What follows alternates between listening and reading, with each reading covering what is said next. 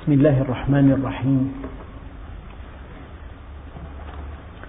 الحمد لله رب العالمين والصلاة والسلام على سيدنا محمد الصادق الوعد الأمين. اللهم, اللهم لا علم لنا إلا ما علمتنا إنك أنت العليم الحكيم. اللهم علمنا ما ينفعنا وانفعنا بما علمتنا وزدنا علما. وأرنا الحق حقا وارزقنا اتباعه وأرنا الباطل باطلا وارزقنا اجتنابه. واجعلنا ممن يستمعون القول فيتبعون أحسنه وأدخلنا برحمتك في عبادك الصالحين. أيها الإخوة المؤمنون مع الدرس الواحد والخمسين من دروس سورة البقرة ومع الآية الخامسة والخمسين بعد المئة. وهي قوله تعالى ولنبلونكم بشيء من الخوف والجوع ونقص من الأموال والأنفس والثمرات. وبشر الصابرين. أول نقطة مطلق الألم. أي شيء يؤلمك؟ نقص في المال نقص في الصحة. ذرية لا كما ترضى زوجة لا كما ترضى. دخل قليل وضع مهين. أي شيء يؤلمك؟ أي شيء يزعجك؟ أي شيء تتحسر من أجله؟ هذه الآلام لما؟ لما لا تكون الحياة كلها أموال وكلها جمال وكلها راحة وكلها أمن؟ لما الخوف؟ لما الفقر؟ لما المرض؟ لما الموت؟ لما الهم؟ لما الحزن؟ سؤال كبير في العقيدة. سأوضحه قليلا. السيارة لما صنعت؟ من أجل أن تسير. أليس فيها مكابح؟ مكابحها تتناقض مع سبب صنعها. صنعت لتسير. وفيها مكابح. تمنع سيرها هل المكابح شر أم خير؟ خير. المكابح من أجل سلامتها وسلامة أصحابها واستمرار عملها.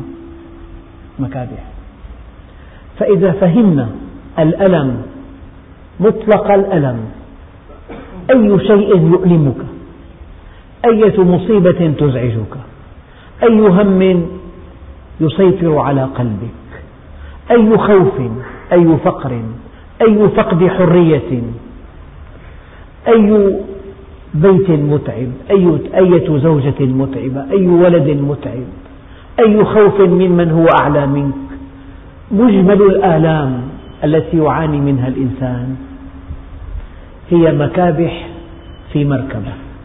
لولا هذه المكابح ما سلمت لا هي ولا صاحبها.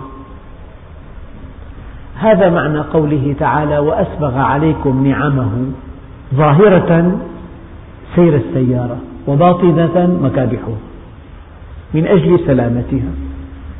مثل آخر طفل صغير كل سعادته مع أمه كل شبعه مع أمه كل ريه مع أمه.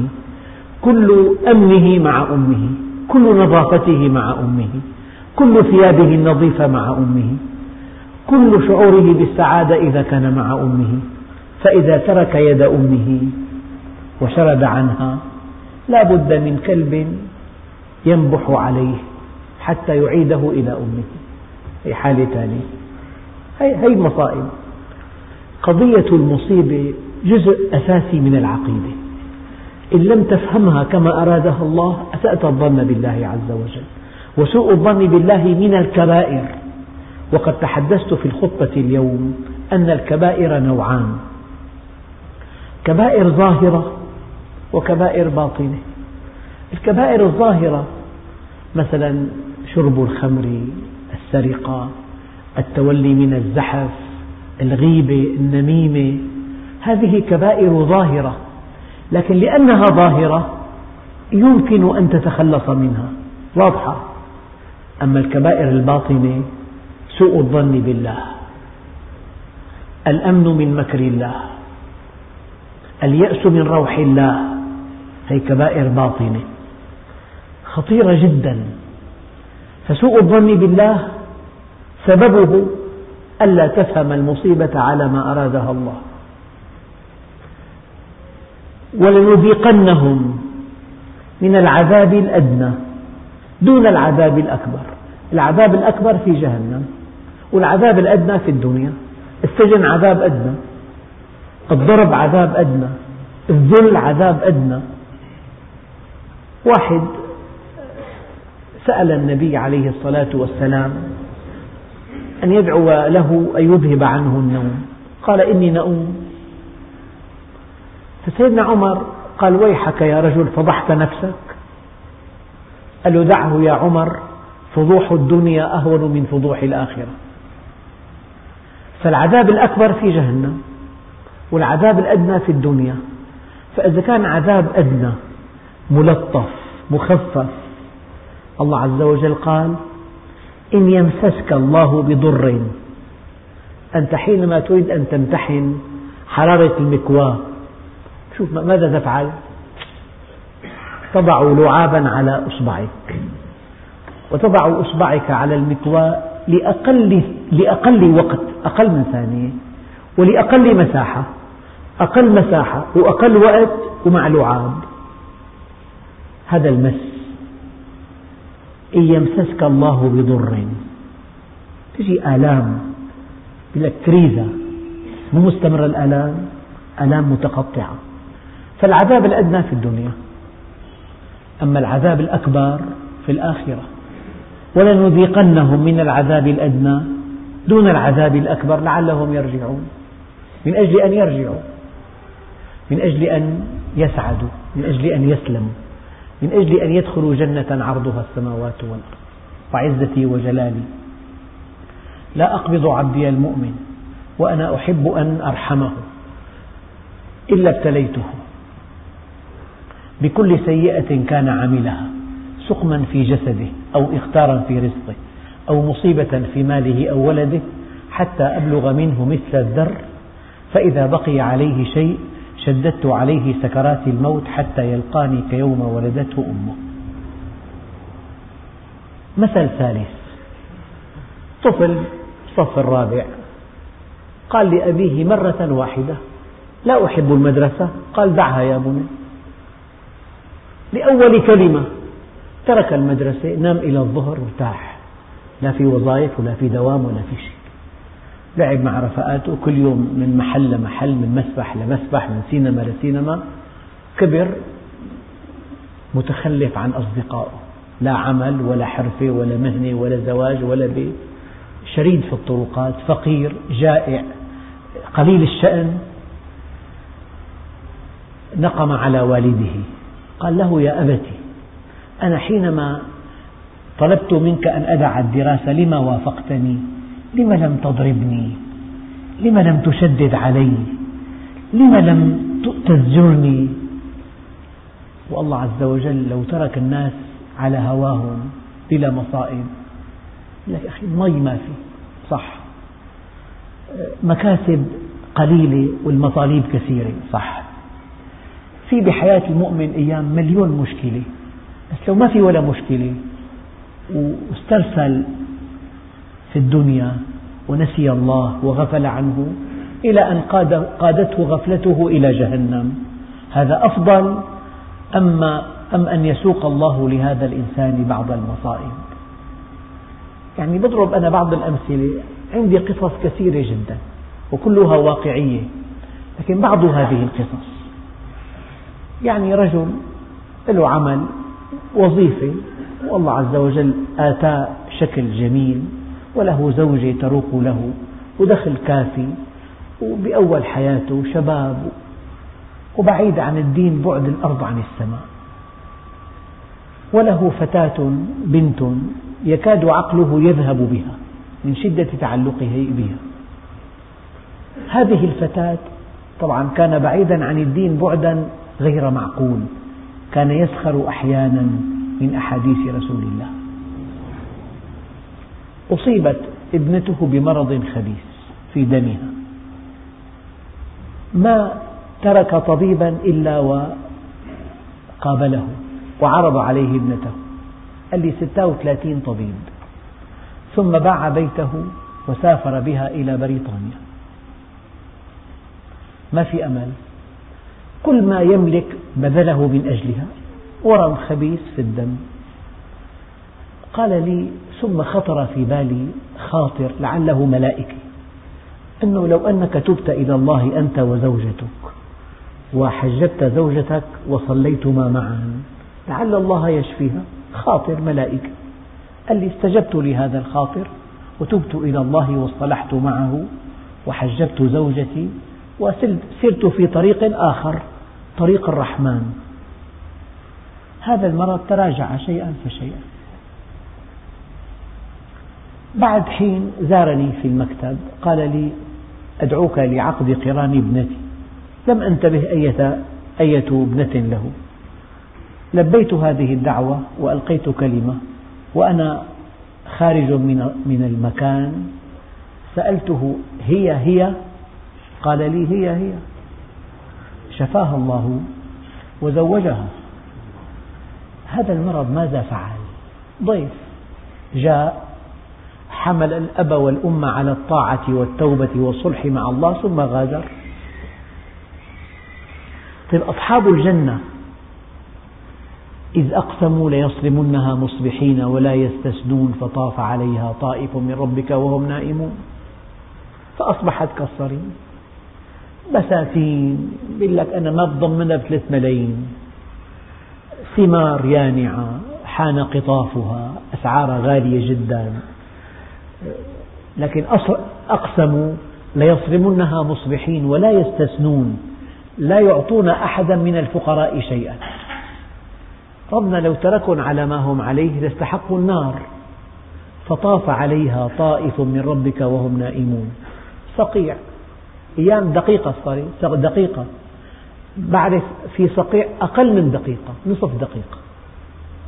أتلف كل المحاصيل. فتنادوا مصبحين أن اغدوا على حرثكم إن كنتم صارمين. فلما رأوها صعقوا. قالوا إنا لضالون هذا مو بستاننا. فلما تأكدوا أنه بستانهم قال بل نحن محرومون. قال أوسطهم ألم أقل لكم لولا تسبحون؟ قالوا سبحان ربنا إنا كنا ظالمين.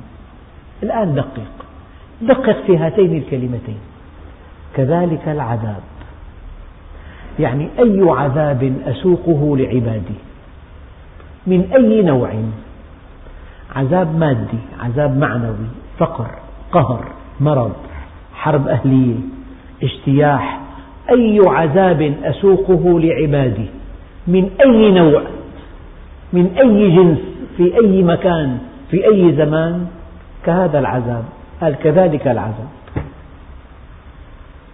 كذلك العذاب ولعذاب الآخرة أكبر لو كانوا يعلمون.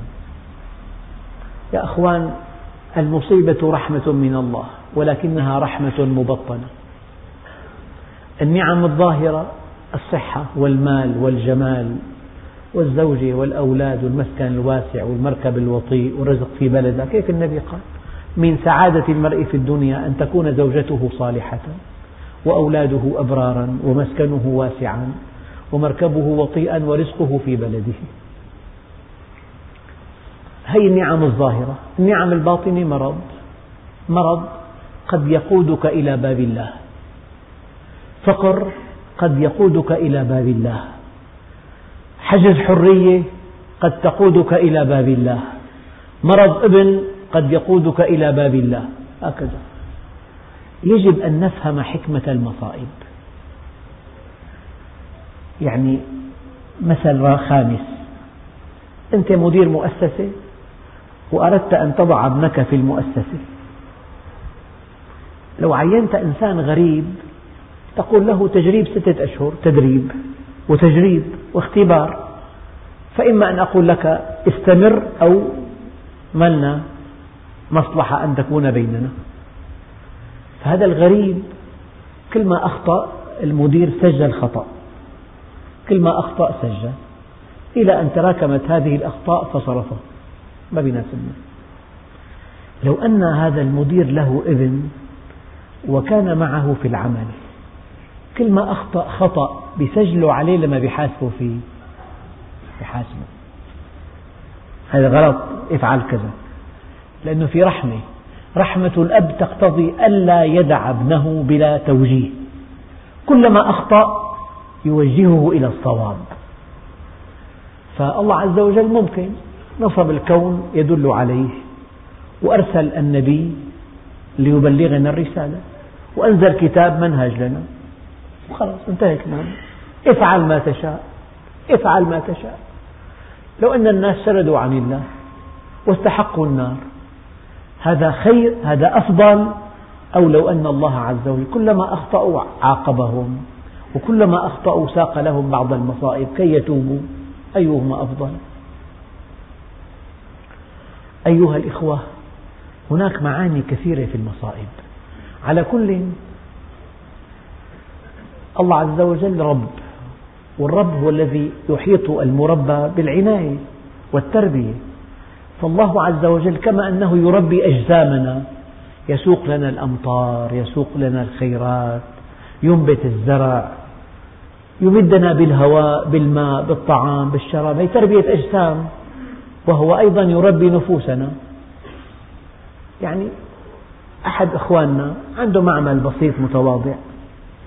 زاره شخص من المسجد قال له بدي أربع قطع ألبسة ألبسة أربع قطع.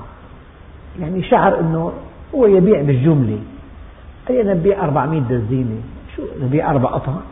قال له أنا ما ببيع مفرق ما ببيع مفرق قال له ما تأخذني. أقسم لي 33 يوم ما فات زبون لمعمله الله أدبه. الآن ببيع قطعة واحدة. قطعة واحدة. هذا تأديب نفسي. عن طريق تأمين الطعام والشراب أو تقليل الطعام والشراب. الناس تشكو قلة المطر تشكو شح المياه تشكو الآبار نشفت الآبار قال لي أخ قال لي أنا من عشر سنوات حفرت بئر بطريق المطر ست أمتار طلع ماء. قال لي حفرت ستين متر احتياط ونزلت المضخة للخمسين متر. قال لي بعد حين نشفت كليا. حفرت 130 متر. من 6 أمتار ل 130 مع أن منسوب المياه الجوفية. يعني الله عز وجل إذا ما أنزل أمطار تجف هذه البلاد. الله عز وجل حرك الأمطار وحرك الأرزاق كي يؤدبنا. الله عز وجل إذا قنن تقنين تأديب لا تقنين عجز تقنين تربية لا تقنين بخل وإن من شيء إلا عندنا خزائنه. قرأت مقالة علمية اكتشفت أوروبا خلال مراصد عملاقة تعمل بالأشعة تحت الحمراء. اكتشفوا سحب في الفضاء الخارجي. إحدى هذه السحب دققوا تملأ محيطات الأرض كلها ستين مرة باليوم بالمياه العذبة. لك حرب مياه أزمة مياه في العالم تقنين تأديب لا تقنين عجز. سحابة واحدة يمكن أن تملأ محيطات الأرض ستين مرة في اليوم الواحد. وإن من شيء إلا عندنا خزائنه. لذلك الله عز وجل العلماء قال لا يجوز أن تقول الله ضار مع أن الضار من أسمائه الحسنى. ماذا أقول؟ تقول ضار نافع. إنه يضر لينفع. لا يجوز أن تقول الله قابض مع أنه قابض. والقابض من أسماء الله الحسنى. يجب أن تقول قابض وباسط. يقبض ليبسط. لا ينبغي أن تقول الله خافض مع أن خافض من أسماء الله الحسنى. يجب أن تقول خافض رافع. يخفض ليرفع. يضر لينفع. يذل ليعز.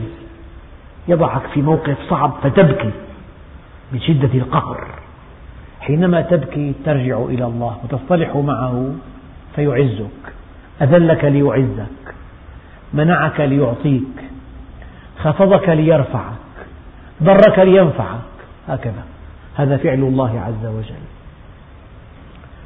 شيء آخر. الآن في فساد في البر والبحر وفي الجو كمان في فساد. تدار الخمور في الطائرات. وتعرض أفلام لا ترضي الله في الطائرات. فظهر الفساد في البر والبحر. فساد في البواخر فساد في البر. اصعد إلى جبل قاسيون وانظر ما على السطوح. تعلم حجم الفساد في بلدي ظهر الفساد في البر والبحر.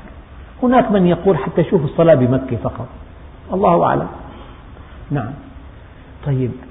من الممكن من الممكن أن يظهر الفساد في البر والبحر؟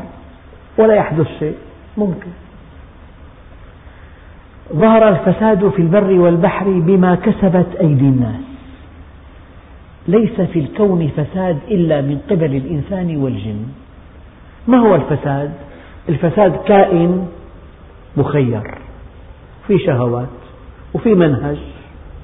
تحرك بدافع من شهواته لأنه حر بلا منهج. هي قصة يعني السكر مادة مهمة جدا.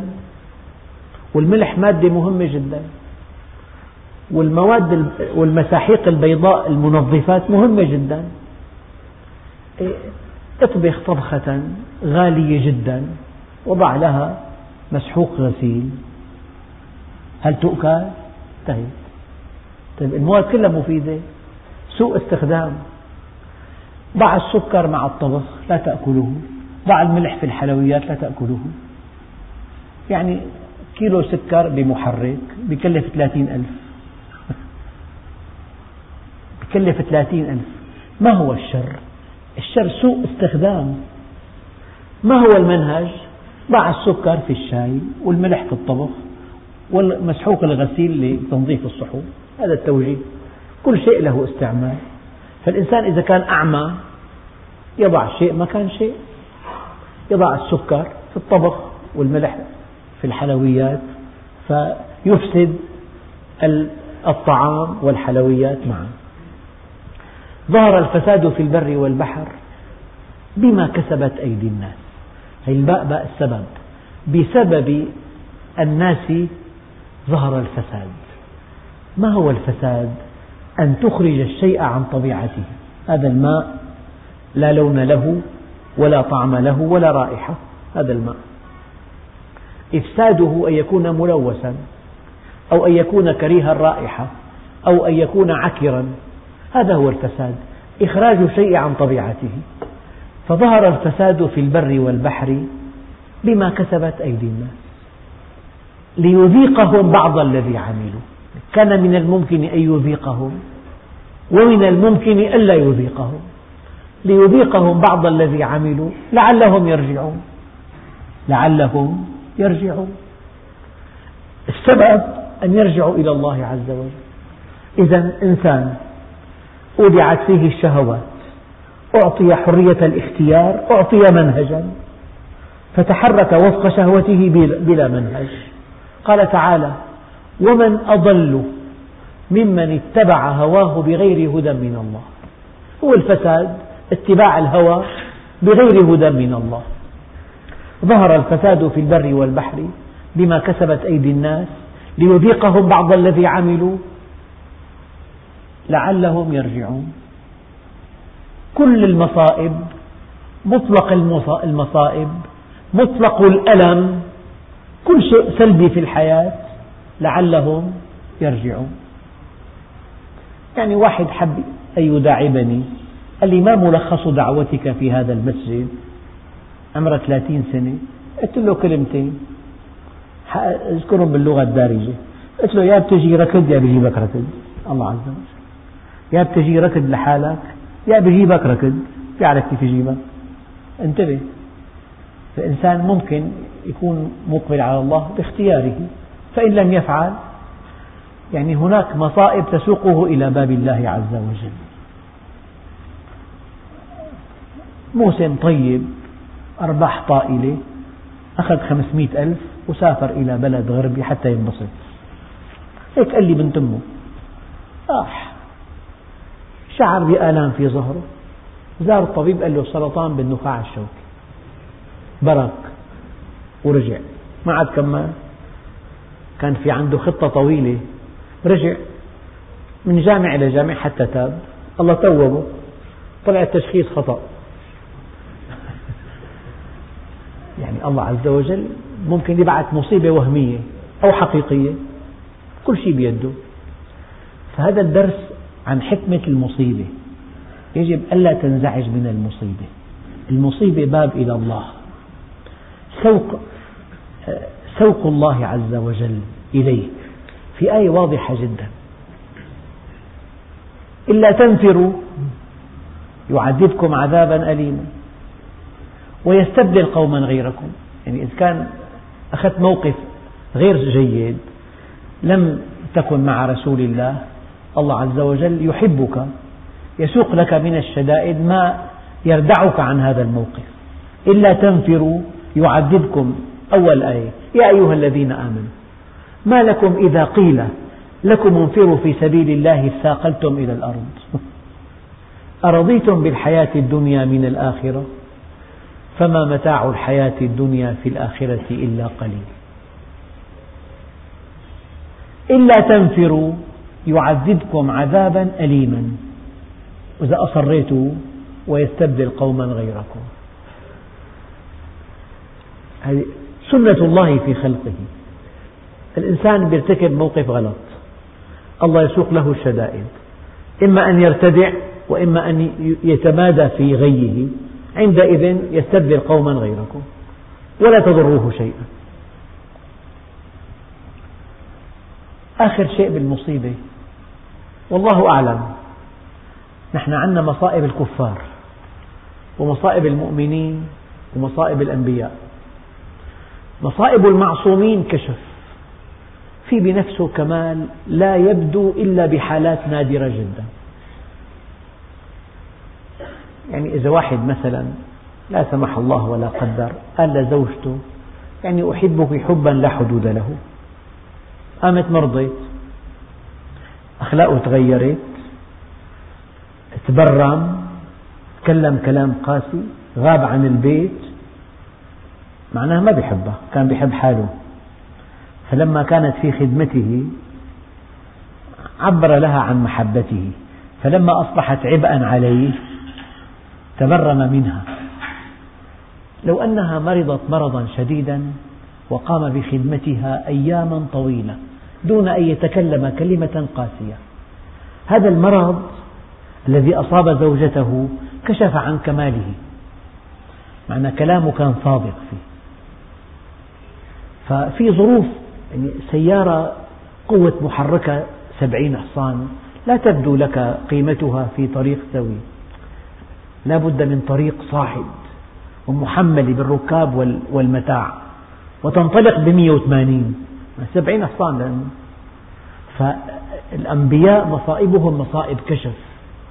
يعني سيد الخلق وحبيب الحق يذهب للطائف مشيا على قدمين 80 كيلومتر إلى أن وصل إليهم. دعاهم إلى الله بالحسنى فكذبوه وسخروا منه وأغروا صبيانهم أن يؤذوه.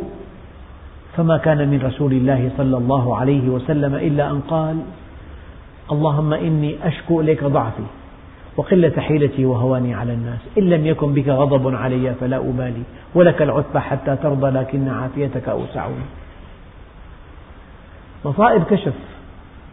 يعني عندك إمكانيات عالية جدا لا تبدو إلا بظرف استثنائي.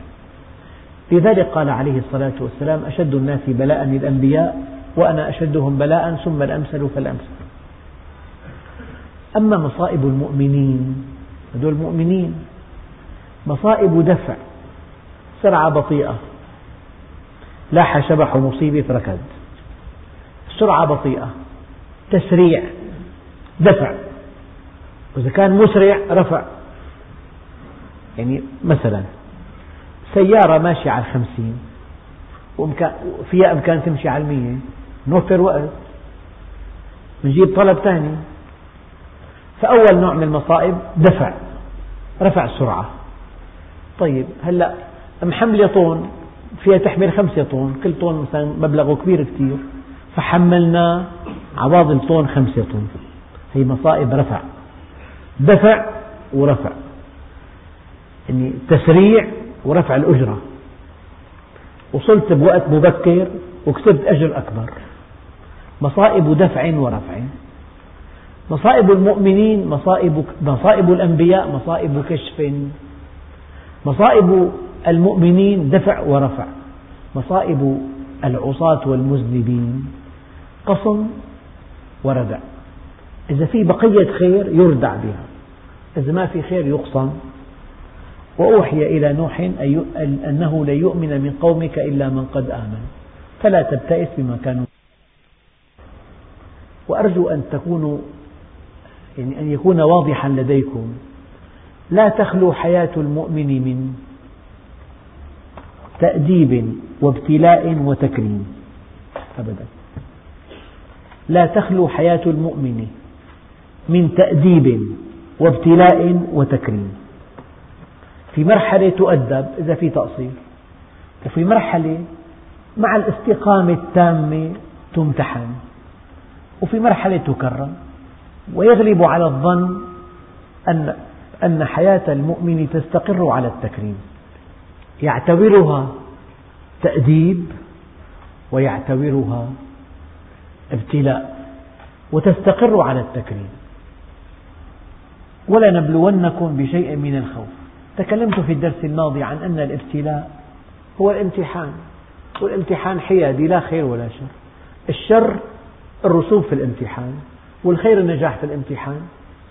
وبينت لكم إذا إنسان حقق مثلا شهادة عليا وأغدقت عليه أموالا طائلة ساعات الامتحان الصعبة ذكريات طيبة أم سيئة؟ طيبة. بعد الدخل الكبير بسبب الشهادة والشهادة بسبب الامتحان والامتحان كان صعب لكن نجح به. فلما نجح انقلب هذا الامتحان الصعب إلى إلى خبرة مسعدة لأنه نجح. فلو رسب انقلب إلى خبرة مؤلمة. فالابتلاء لا خير ولا شر. حيادي. النجاح بالابتلاء خير والرسوب شر. ولنبلونكم بشيء من الخوف والجوع ونقص من الأموال والأنفس والثمرات. الله عز وجل سماها مصيبة. يعني إذا الإنسان عنده كلوة واقفة عن العمل والطبيب فتح البطن واستأصل الكلية, الواقفة. يكون أصاب. أما إذا استأصل التي تعمل ترك الواقفة بيكون ما أصاب. أخطأ الهدف. فالله عز وجل سمى هذه الشدة التي يسوقه لنا مصيبة لأنها تصيب الهدف. شوف المتكبر يحتاج إلى عذاب مهين. والمسرف يحتاج إلى نقص مال. هذا يحتاج إلى مرض. هذا يحتاج إلى ولد عاق.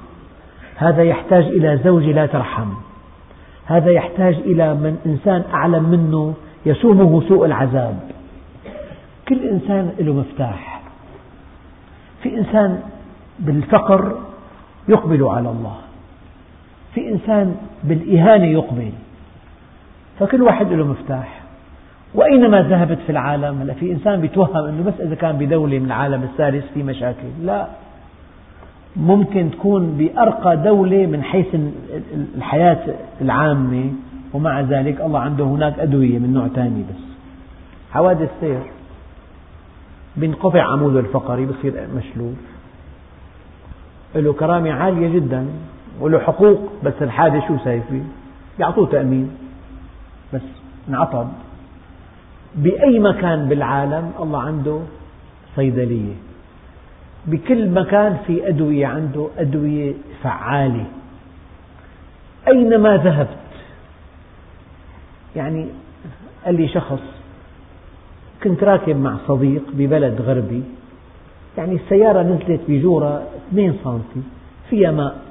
هذا الماء يعني أصاب رزازه إنسان نظر نظرة هيك باشمئزاز فقدم شكوى للبلدية أنه في حفرة يعني عمقها 2 سنتي وفيها ماء والماء أصاب مار. فهذا الراكب قال شو؟ ماذا ستستفيد من هذه الشكوى؟ له غدا ترى.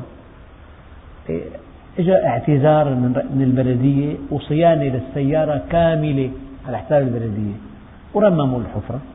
فإذا أنت كنت ببلد حقوق الإنسان إلى هذه الدرجة والإنسان استحق التأديب.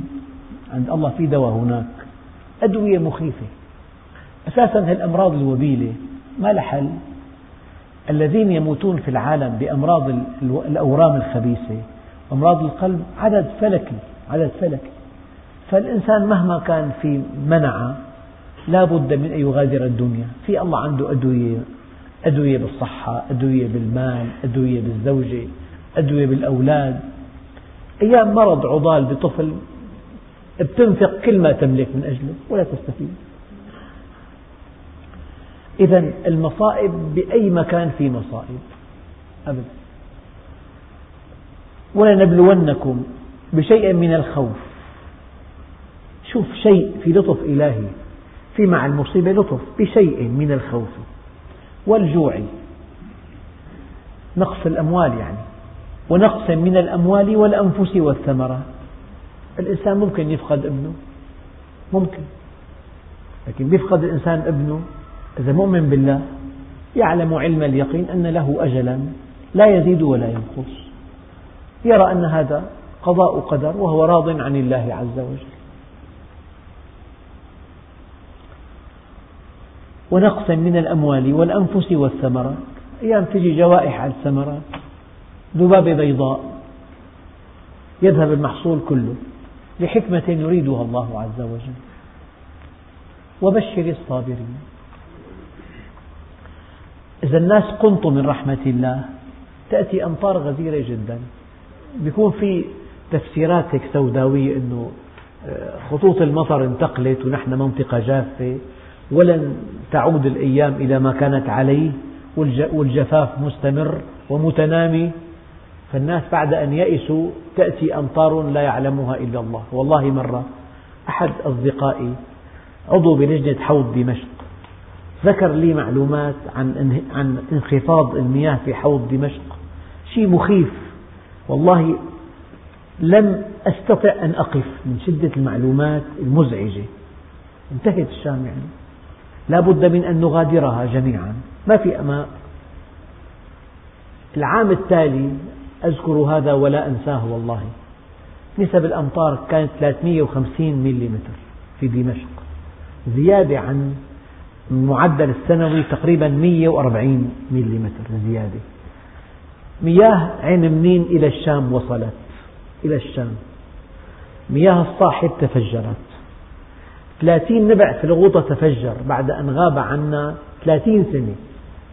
الله عز وجل بكل لحظة قادر يرسل أمطار غزيرة. مرة قرأت خبر برأس الخيمة. هطلت أمطار في ليلة واحدة تساوي أمطار دمشق في العام كله ليلة واحدة. الله إذا أعطى أدهش. ما في قاعدة. القاعدة أن الله عز وجل حرك الأمطار وحرك الأرزاق تأديبا للعباد. ولو أنهم استقاموا على الطريقة لأسقيناهم ماء غدقا لنفتنهم فيه. ولو أن أهل القرى آمنوا واتقوا لفتحنا عليهم بركات من السماء والأرض. في منطقة من مناطق دمشق تقريبا 30 مزرعة كل مزرعة فيها بير في رجل صالح عنده مزرعة وفيها ماء أصحاب الأغنام الرعاة فكلما دخلوا إلى مزرعة طردوا منها ليسقي الغنم. هذا الرجل الصالح بنى للغنم مسرب ليشربوا منه وهم مرتاحون. بنى مسرب طويل فيدخل الرعاة مع أغنامهم ويشربون. يقسم لي بالله العظيم أن ثلاثا وثلاثين مزرعة حوله جفت آبارها إلا بئره. ما نظن أبدا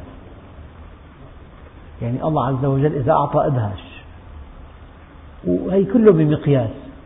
ولو أن أهل القرى آمنوا واتقوا لفتحنا عليهم بركات من السماء والأرض. فالخوف والجوع والنقص من الأموال والأنفس والثمرات وبشر الصابرين. الصابر إنسان يعرف الله. الصابر إنسان يشبه مريض عن طبيب أسنان. قال له والله ما بتمكن أعطيك مخدر قلبك ما بيلقى. بدك تتحملنا شوي. فطبيب محترم وشهادته عالية وخبير ونصحه. فلما أراد أن يقلع سنه تمسك المريض بالكرسي تماما وتحمل الألم وشكر الطبيب. أما لو كان طفل كان يسبه للطبيب. الراشد لأنه. فكل إنسان يعرف الله بتلاقي صابر. عرفان في حكمة بالغة. والله عز وجل ساقها له برحمته. فالصابر يعرف الله والذي لا يصبر لا يعرف الله. أنت بين يدي طبيب ماهر رحيم. يجب أن تتحمل بعض الألم. إن كنت تعرفه طبيبا ناجحا. فلذلك أبشر الصابرين الذين إذا أصابتهم مصيبة قالوا إنا لله نحن ملك الله عز وجل.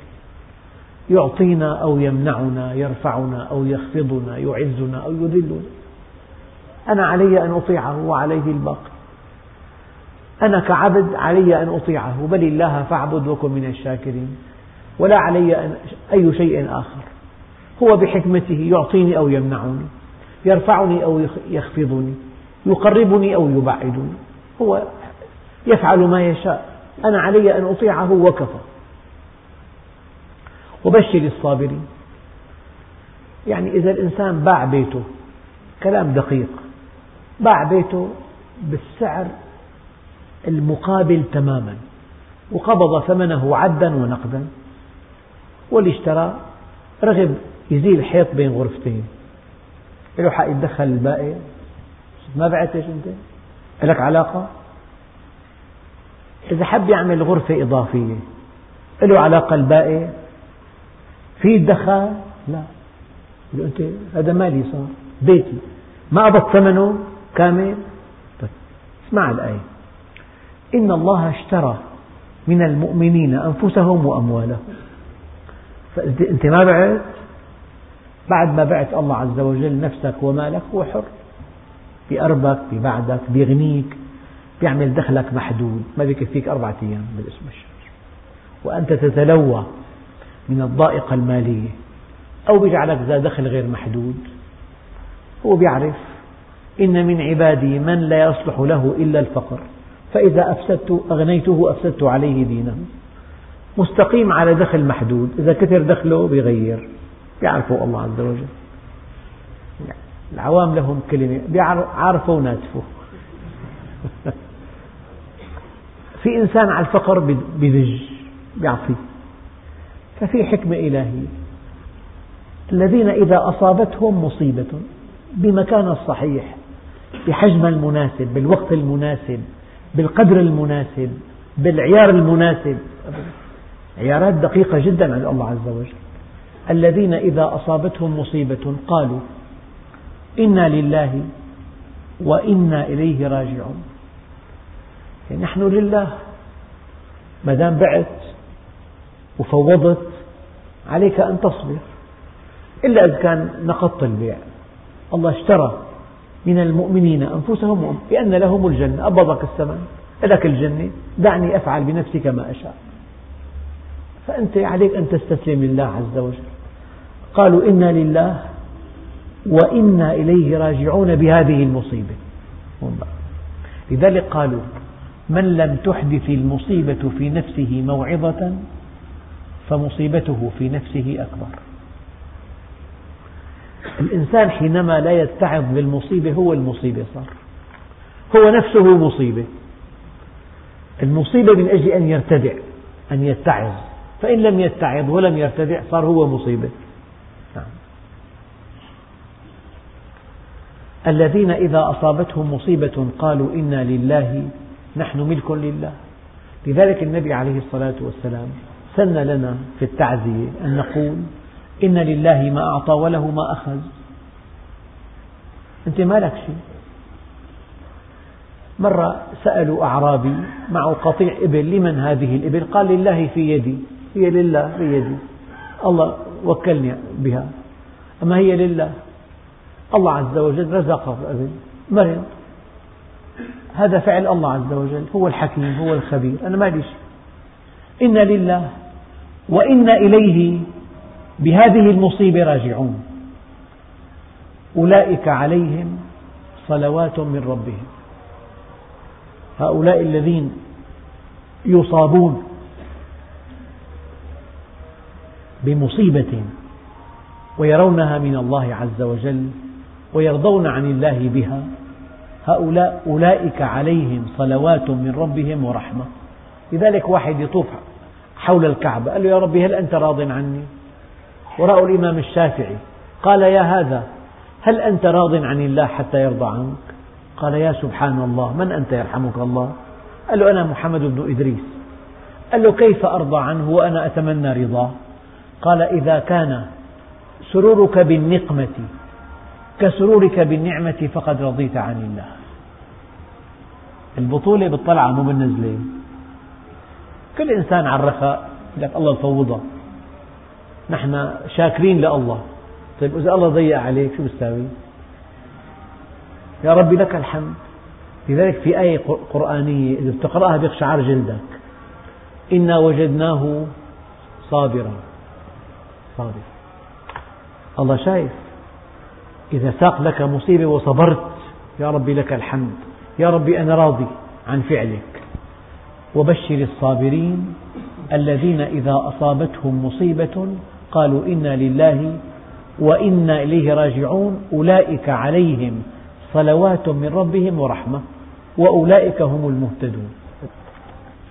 أيها الإخوة هذه الآية تتحدث عن مصائب المؤمنين مصائب الدفع والرفع والمصيبة لها حكمة بالغة. ولها هدف نبيل وتنتهي بالمؤمن إلى الله عز وجل. فنرجو الله سبحانه وتعالى أن نكون عند حسن ظن ربنا بنا. فإذا ساق لنا مصيبة أن نتقبلها بالرضا والقبول والتسليم والتفويض. والحمد لله رب العالمين.